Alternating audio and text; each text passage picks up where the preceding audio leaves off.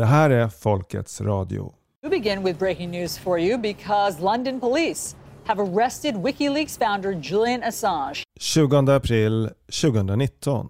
Julian Assange arresteras på Ecuadors ambassad i London. Det är en ögonblicksbild av vår tid. Inte bara för vad den säger om en hotad yttrandefrihet. Bilderna som kablas ut i världens medier visar hur brittisk polis släpar ut en ovårdad slusk med långt tovigt skägg. Heavily bearded and handcuffs, the WikiLeaks founder Julian Assange was dragged out of the Ecuadorian embassy by British police. En bild av personligt förfall som snabbt blir föremål för raljanta och nedsättande kommentarer. Fascinating picture, an amazing picture to see. Vad som inte framgick var att man under lång tid hade planerat inte bara gripandet utan även detta nidporträtt. You know, I met him about four weeks after he had been arrested, and you may remember he was carried out of the embassy with long hair and a filthy beard, and he looked untidy and almost crazy. Nils Meltzer, FNs rapportör mot tortyr. And he was cleanly shaved. He looked very, uh, you know, uh, uh, as a proper human being. And I, I, asked him, you know, you look very different than four weeks ago. And he said, well, you know, three months before I was arrested, they stole my shaving kit. So I couldn't shave for three months. And I, I couldn't take care of myself because they took all my hygiene stuff. Man hade alltså flera månader innan det planerade gripandet berövat Assange möjligheten att raka sig och sköta sin hygien. So this was intentional. Med den vetskapen kan vi se de här bilderna i ett nytt ljus. Vi förstår nu att våra nyhetsmedier, när makten så behagar, förmedlar en fiktiv och regisserad bild av verkligheten. Det är mer Hollywood än journalistik. So this was simply invented to smear him so people would feel you know to disengage from him. Oh he's crazy. He's you know we, we can't sympathize with him. And that's a strategy because what's wanted is that no one listens to him because what he has to say that's what's dangerous. Fokuset på Assange hygien är kännetecknande för maktmediernas strategi att flytta uppmärksamheten bort från Wikileaks avslöjanden. They create this discussion about rape, about treason, about hacking, about tidiness or not, and you know how he's dealing with his cat and how he, what he, whether he's skateboarding in the embassy, and this is what you can read in the BBC, you know, mm. but you cannot read what he has exposed because that's the story.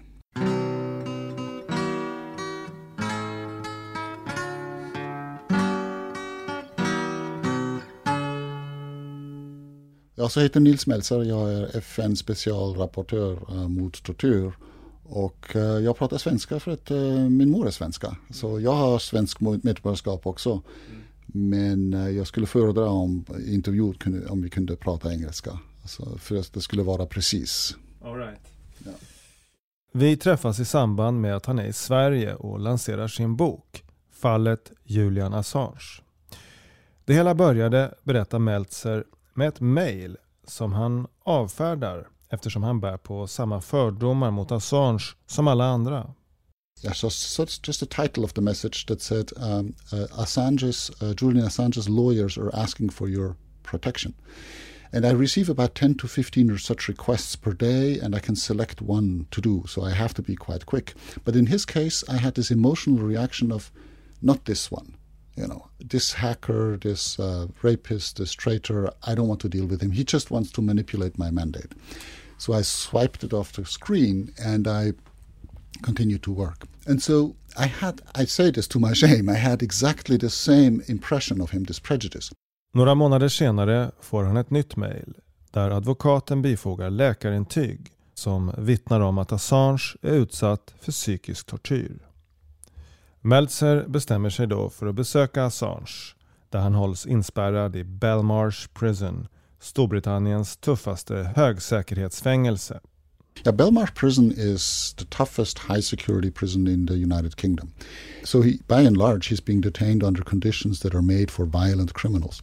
And then also, uh, he had no access to the outside world. Julian är avskuren från omvärlden vilket gör det svårt att förbereda sig för rättsliga förhandlingar.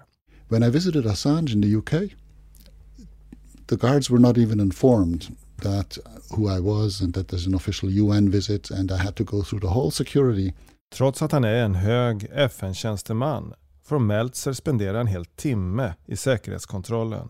Den rigorösa inpasseringen verkar vara satt i system för att stjäla tid från de besök Assange får. The legal team of Julian Assange always complains that they have appointments with him for two hours but they're being brought in with an hour delay and then he's being brought to their meeting point with half an hour delay and in the end they have half an hour to discuss.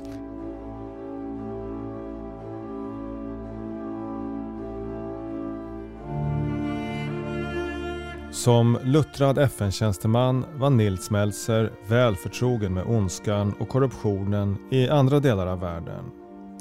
Men han bibehöll sin tro på våra västerländska demokratier. Tron på att här råder lag och rättvisa. Tills han började engagera sig i fallet Julian Assange. In this case uh, has been very shocking to me to see that even in Western democracies the rule of law is blatantly violated as soon as important uh, political and security interests are involved. Rättvisan gäller bara så länge du följer de oskrivna reglerna. Att inte blottlägga den verkliga maktens smutsiga byk.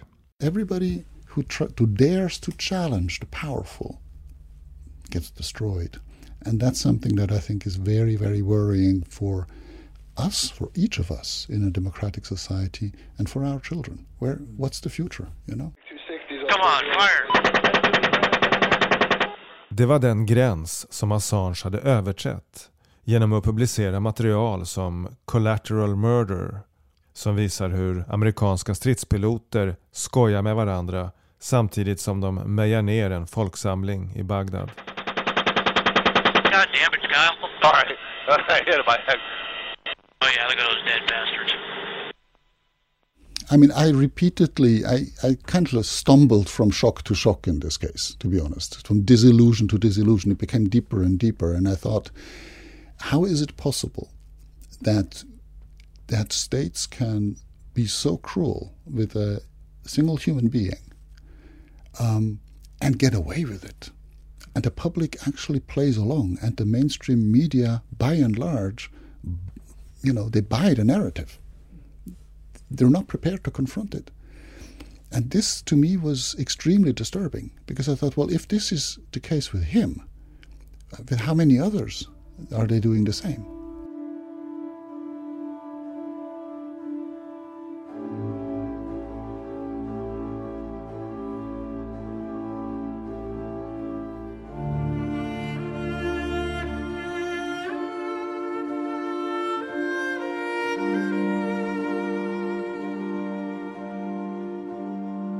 Nu är vi i ett läge där, där vi, vi vet att mycket av det som händer i vår omvärld är, är, är fel.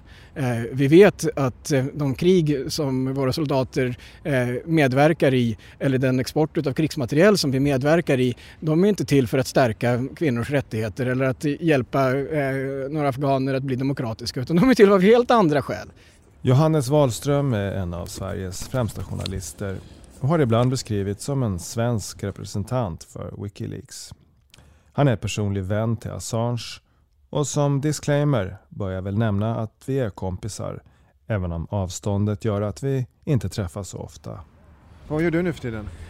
Ja, jag försöker överleva i, i den värld som vi befinner oss i och eh, håller på och försöker starta ett system för att eh, eh sälja fisk Okej, okay. så du, du jobbar inte med journalistik just nu? I, i den utsträckning det går.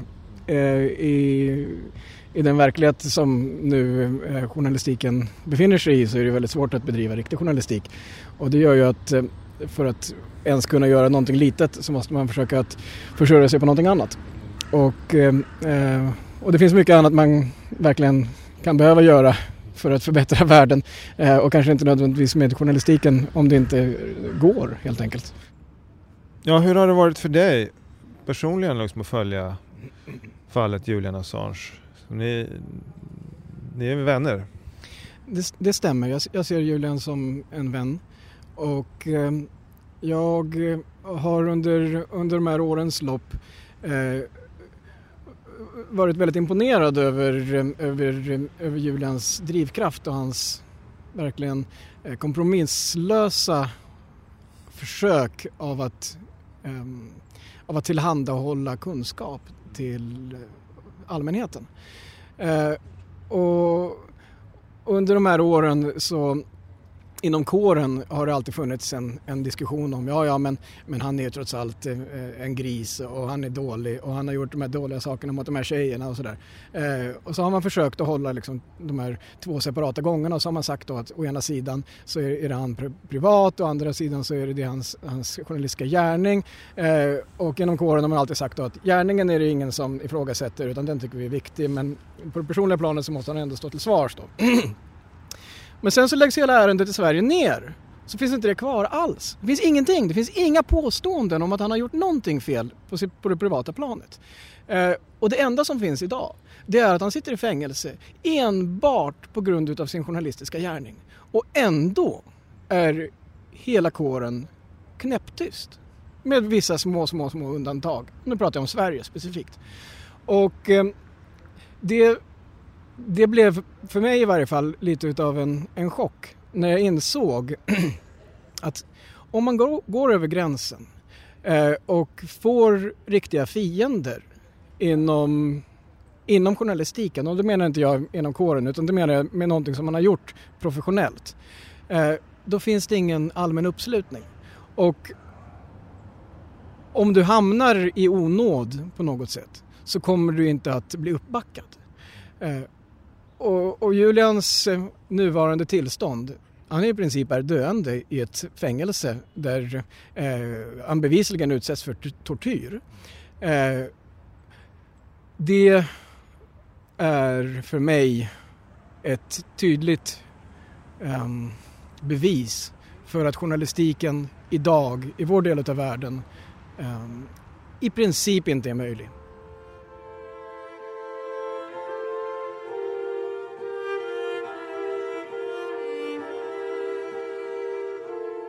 Det var under en vistelse i Sverige i augusti 2010 som Assange hade sex med två olika kvinnor som efteråt kände sig oroliga för att han smittat dem med HIV och gick till polisen för att fråga om man kunde kräva att han testade sig. Det var början på en lång kedja av händelser som vi här inte har utrymme att gå igenom. Men i korthet blev Assange efter en tid anhållen misstänkt för våldtäkt och åklagaren bad att få Assange utlämnad från Storbritannien där han då befann sig. Assange söker då politisk asyl på Ecuadors ambassad eftersom han anar att Sverige har för avsikt att utlämna honom till USA.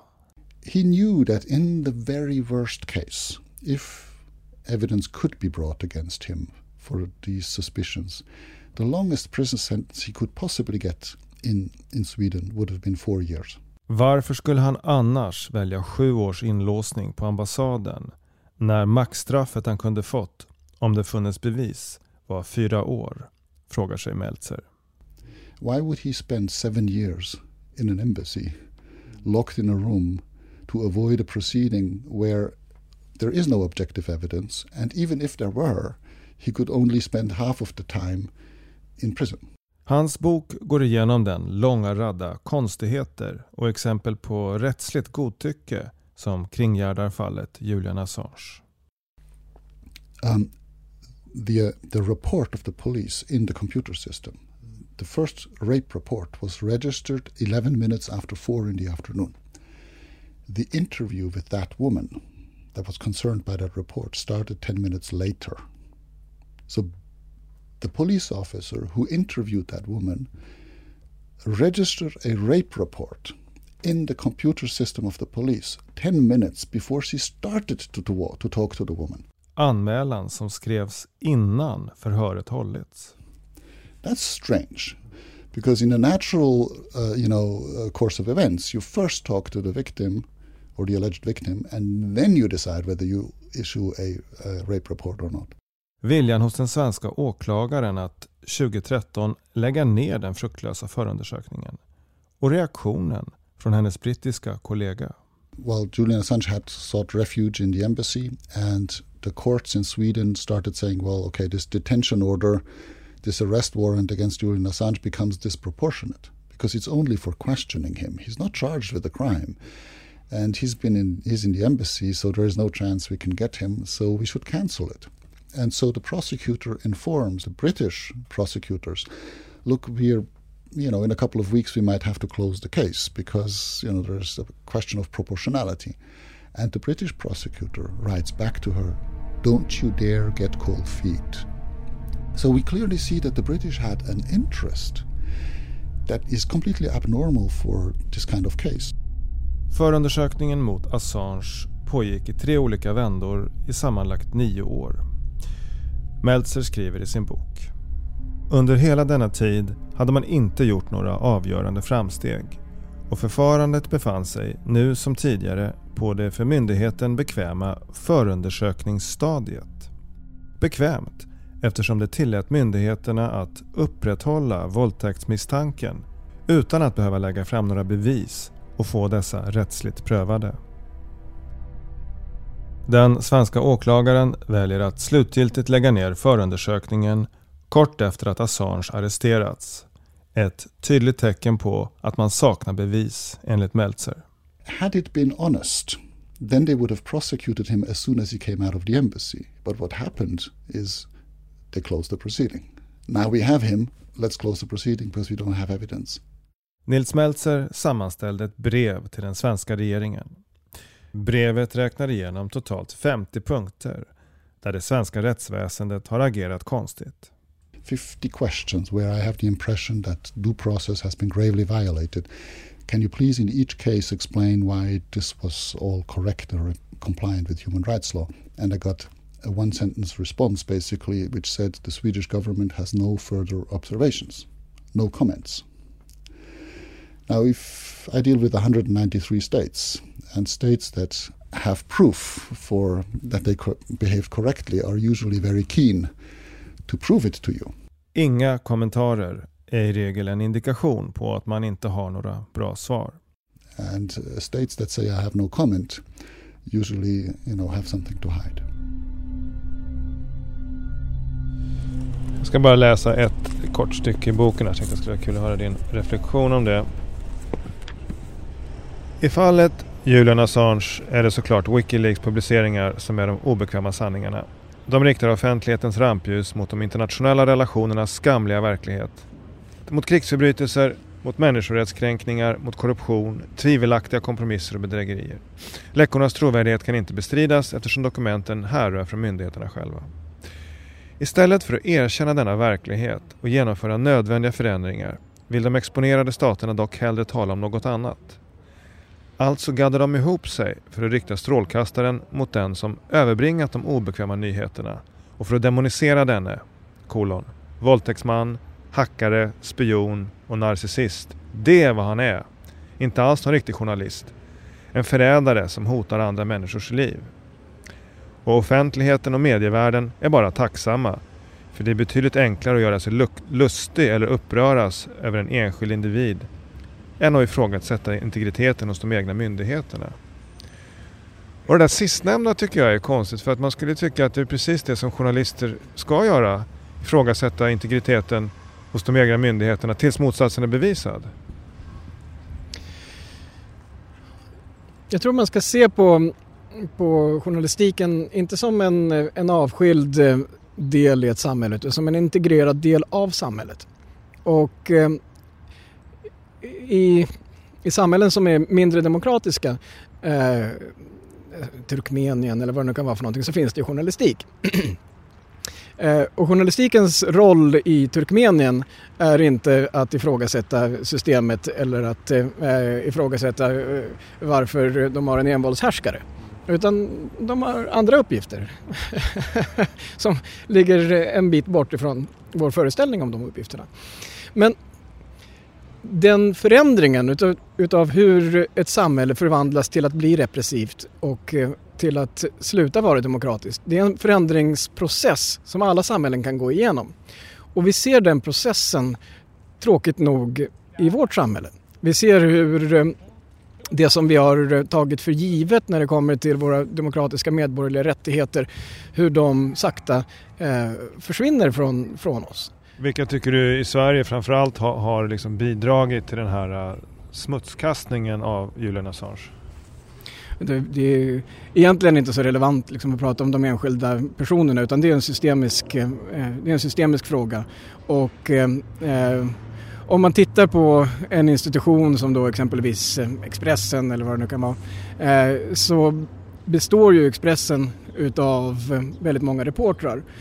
Och inte bara reportrar, det är ju redaktörer också. Det är människor som är anställda, som arbetar och som har ett yrke och eh, en försörjning. Eh, och, och de kommer och de går och de arbetar några år och sen så gör de någonting annat. Och i princip alla de personerna som har arbetat där och som genom årens gång jag har träffat och som har gjort hemska övertramp. Både när det kommer till den specifika frågan om, om Wikileaks och Assange men också andra frågor. De har ju, efter att de har slutat arbeta där så har ju de kommit fram och, och sagt ja eh, ah, du vet väl liksom att jag menade inte det där personligt eller på riktigt utan det var bara mitt jobb liksom. Du behöver inte ta det där på allvar, eller hur? Vi är ju kompisar ändå. Liksom. Eh, och, och det är liksom, det är redaktör efter redaktör efter redaktör efter journalist efter reporter efter eh, grävare. Och, och, det är samma fenomen som man ser att de här personerna ser sig själva som ingenting annat än eh, ja, byråkrater som gör ett jobb. Och, och det är ju det som vi som civilisation har trott att vi har lärt oss av utav eh, ondskans banalitet att du bär ändå ett ansvar för dina, dina handlingar. Men vi kollektivt sett gör vi ändå exakt samma sak. Det är som att historien kontinuerligt upprepar sig och att eh, för att i den stora konkurrensen som finns kunna ha lite privilegier, kunna ha ett lite schysstare, eh, liksom, eh, schysstare bostad. Eh, så tummar man på, på det som man tycker är rätt eller fel ja, för att det är så som systemet funkar. De första åren som flykting på ambassaden kunde Assange fortsätta sitt arbete med Wikileaks. Men levnadsvillkoren försämrades med tiden. I synnerhet efter att Ecuador 2017 fick en USA-vänlig president. Assange får inte längre tillgång till internet. Han övervakas konstant och utsätts för ständiga hot och tillrättavisningar.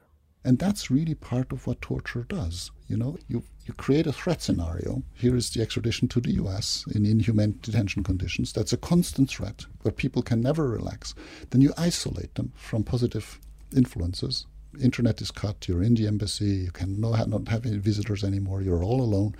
Then you start harassing them and creating an arbitrary environment with so many rules so that you cannot keep them because they change every day. Seven years without charge. Why my children grew up without me. När Assange talar från ambassadens balkong i maj 2017 låter han fortfarande sammanbiten även om åren som flykting tagit ut sin rätt. That is not something that I can forgive. It is not something that I can forget. Idag är Assange en skugga av sitt forna jag. Han anförtrodde Meltzer att han hoppas kunna ta livet av sig om domstolen beslutar att utlämna honom till USA. When I visited him, one of the first things he said that he would not allow to himself to be extradited alive to the United States, and he was very clear about this.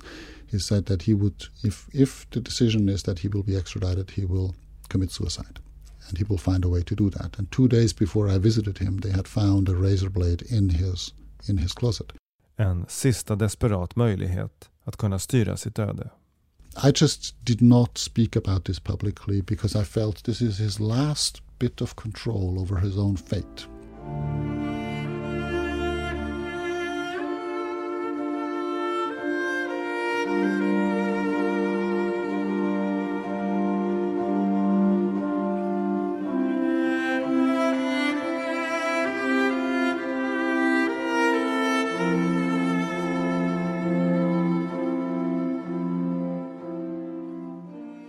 För ungefär ett år sedan beslutade brittisk domstol att Assange på grund av självmordsrisken inte kunde utlämnas till USA. Nyligen ändrade man det domslutet. Londons High Court bedömer nu att Wikileaks-grundaren Julian Assange kan utlämnas till USA och ändrar därmed ett tidigare beslut från en lägre instans. USA vill åtala honom på 18 punkter, bland annat dataintrång och spioneri. Om han skulle dömas för alla dem så skulle han kunna få ett fängelsestraff på upp till 175 år.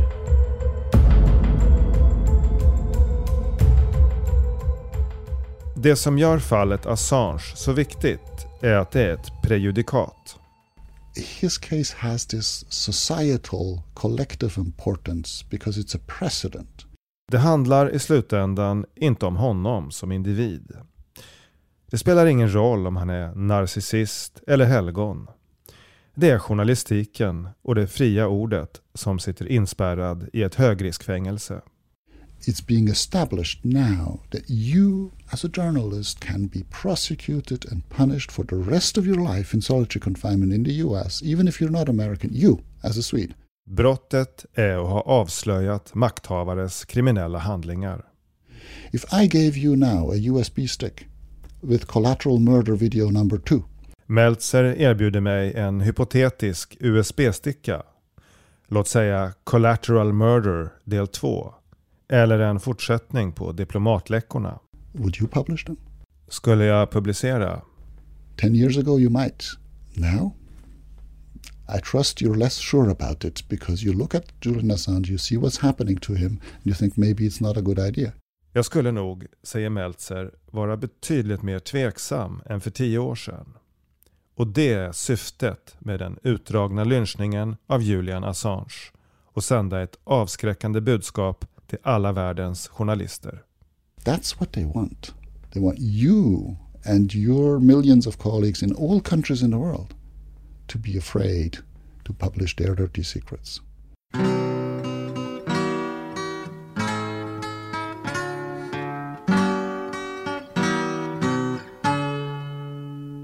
This case has really disillusioned me.